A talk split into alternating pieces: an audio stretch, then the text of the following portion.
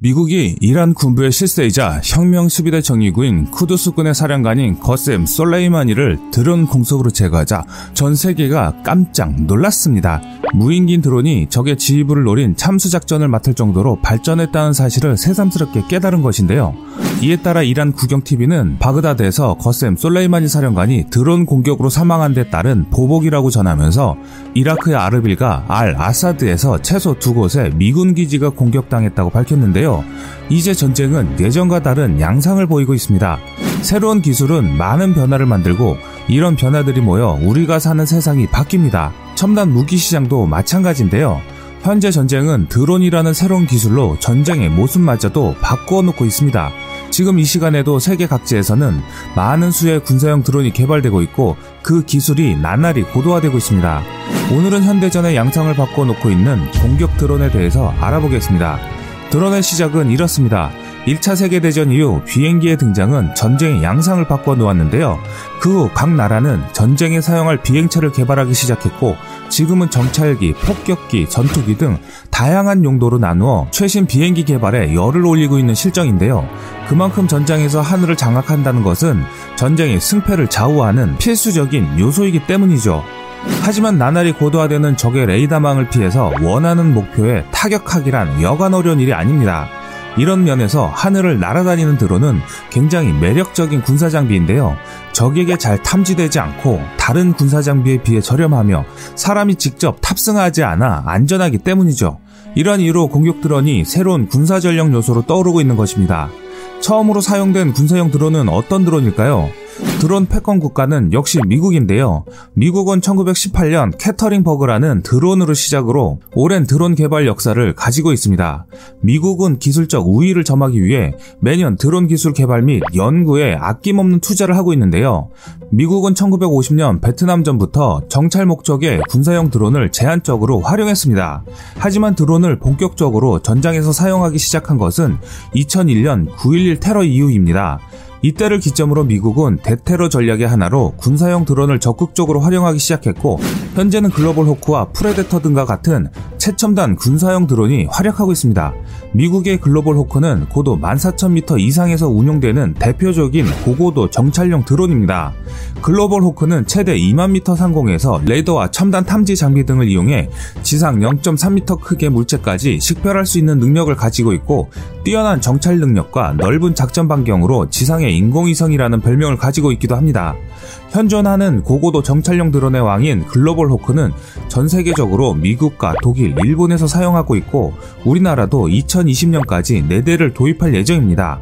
또한 우리가 언론과 영화를 통해 자주 접했던 대표적인 군사형 프레데터는 1995년 코소보 사태 당시 첫 선을 보였는데 그 후 이라크, 파키스탄, 아프가니스탄에서 주로 활용되었습니다. 코소보와 중동에서 정찰용으로 활약하던 프레데터는 2001년 미 의회 승인을 얻어 미사일을 탑재한 공격용으로 개량되었는데요.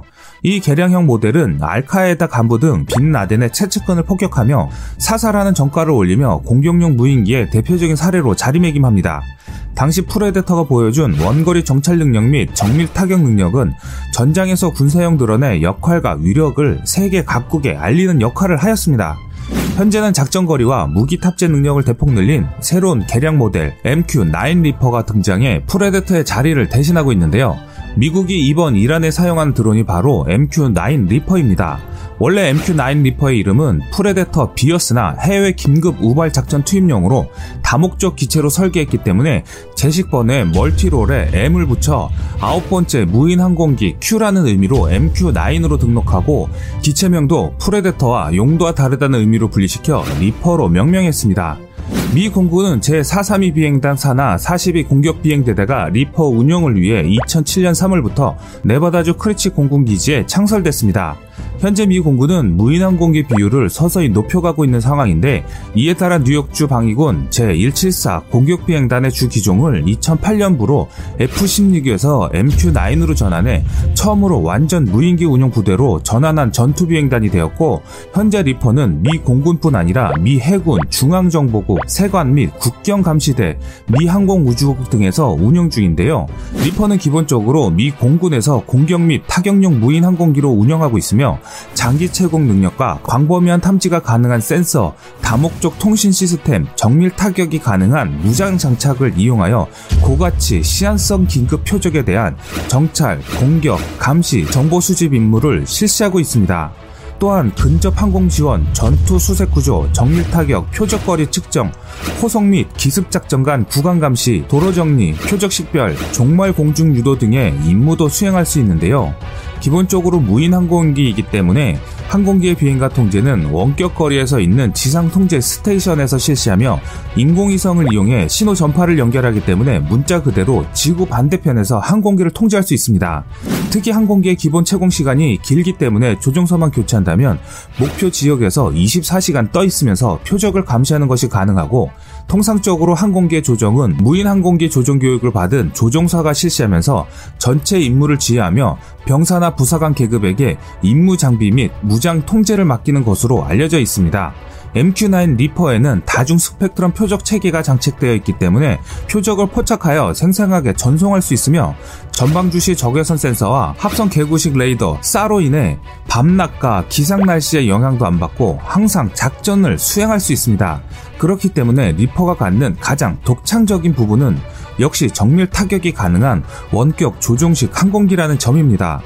피격으로 인한 인명 손실의 가능성이 전혀 없기 때문에 적지에 대한 상황 파악이 완전하게 이루어지지 않은 상태에서도 지휘관은 부담 없이 무인기의 투입을 명령할 수 있으며, 설사 적지에서 격추당해 추락하게 되더라도 추락하는 시점까지 적지에 대한 정보를 수집할 수 있습니다. 그래서 미 공군은 2007년부터 첫 실전에 돌입한 이후 꾸준히 사랑받는 무기 중 하나로 자림하게 된 것이죠. 현재 미 공군은 2030년대까지 MQ-9을 운영할 예정인데요.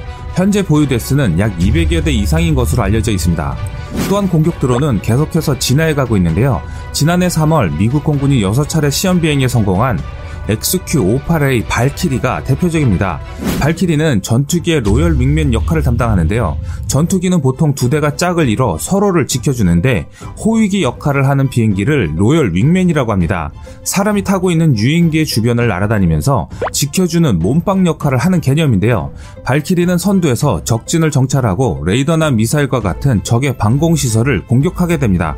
그러면 조종사는 자신이 탄 전투기에서 여러 대의 발키리에게 명령을 내리면서 안전하게 작전을 수행하는 것입니다. XQ-58A의 정확한 제어는 공개되지 않았으나 4,800km 이상 날 수 있으며 총 272kg의 적재물을 실을 수 있는 것으로 알려져 있는데요. 이것은 XQ-58A의 고폭탄과 미사일도 장착 가능하다는 것인데요. 또한 가격은 100대 구매하는 기준으로 대당 300만 달러, 약 34억 원 정도로 F-35A의 가격이 8,920만 달러, 약 1,014억 원인 것과 비교하면 매우 저렴합니다. 순항 미사일급의 가격으로 격추되기 전까지는 재사용이 가능하기 때문에 앞으로의 공중전의 양상은 유인기와 무인기가 합동작전으로 바뀐다는 것이 군 전문가들의 의견인데요. 또한 최근 미국의 적대국들이 F-35를 추적할 수 있는 첨단 센서를 개발하면서 적국에 대한 침투 무기로서의 F-35의 유용성이 줄어들고 있고, 스텔스 무인기는 막대한 비용을 들여 양성한 조종사나 1억 달러짜리 항공기를 잃을 위험 없이 적은 비용으로 동일한 침투 임무를 수행할 수 있기 때문에 드론도 스텔스 전투용 드론으로 발전해가고 있습니다. 스텔스 무인 전투기는 첨단 스텔스 전투기보다 가격이 저렴하지만 스텔스 전투기가 할 수 있는 거의 모든 작전을 수행할 수 있고, 재정이 넉넉치 않은 나라의 경우 스텔스 무인 전투기를 보유하면 공격 작전에 필요한 전투기의 수를 줄일 수 있고 영공 방어를 위한 방어 능력도 확보할 수 있기 때문인데요. 스텔스 전투기는 비쌀 뿐 아니라 한번 잃으면 빠른 시간 내 대체할 수 없다는 것이 치명적인 단점으로 꼽히고 있습니다. 그래서 각국은 스텔스 무인기 개발에 열을 올리고 있습니다. 대표적으로 중국이 건국 70주년 기념 퍼레이드에서 스텔스 무인 공격기 샤프소드 GJ-11을 공개했고, 러시아는 러시아 국방부가 개발 단계에 있는 스텔스 전투용 드론 수호 70 헌터의 첫 시험 발사 장면을 공개했는데요. 중국 GJ-11보다 훨씬 큰 스텔스 전투용 드론입니다. 헌터는 날개폭이 20m에 달하고 시속 1000km의 속도로 날 수 있으며 수호 27 전투기에 사용되는 엔진인 AL-31 터보팬 엔진이 장착되어 있는데요. 러시아 국방부는 9월 말 수호 57 전투기와 함께 비행하는 수호 70의 영상을 공개했는데, 작전 목표를 타격할 때 수호 70과 수호 57의 합동 작전을 보여준 있는 것인데요. 이처럼 세계 군사 강국에서 스텔스 드론에 대한 개발이 진행되고 있지만 여기서 우리가 알고 가야 할 것이 있습니다. 21세기 전쟁터를 지배할 드론은 선진국의 전유물이 아니라는 것인데요. 한 개의 스텔스 전투기를 개발하거나 구입에는 많은 제한사항이 발생합니다. 하지만 스텔스 전투기 한 기 구입 비용으로 20기 이상의 스텔스 드론을 생산할 수 있습니다. 한국에게 직면해 있는 많은 제약사항들을 다른 방향으로 생각하면 또 다른 길이 나타나지 않을까 생각합니다.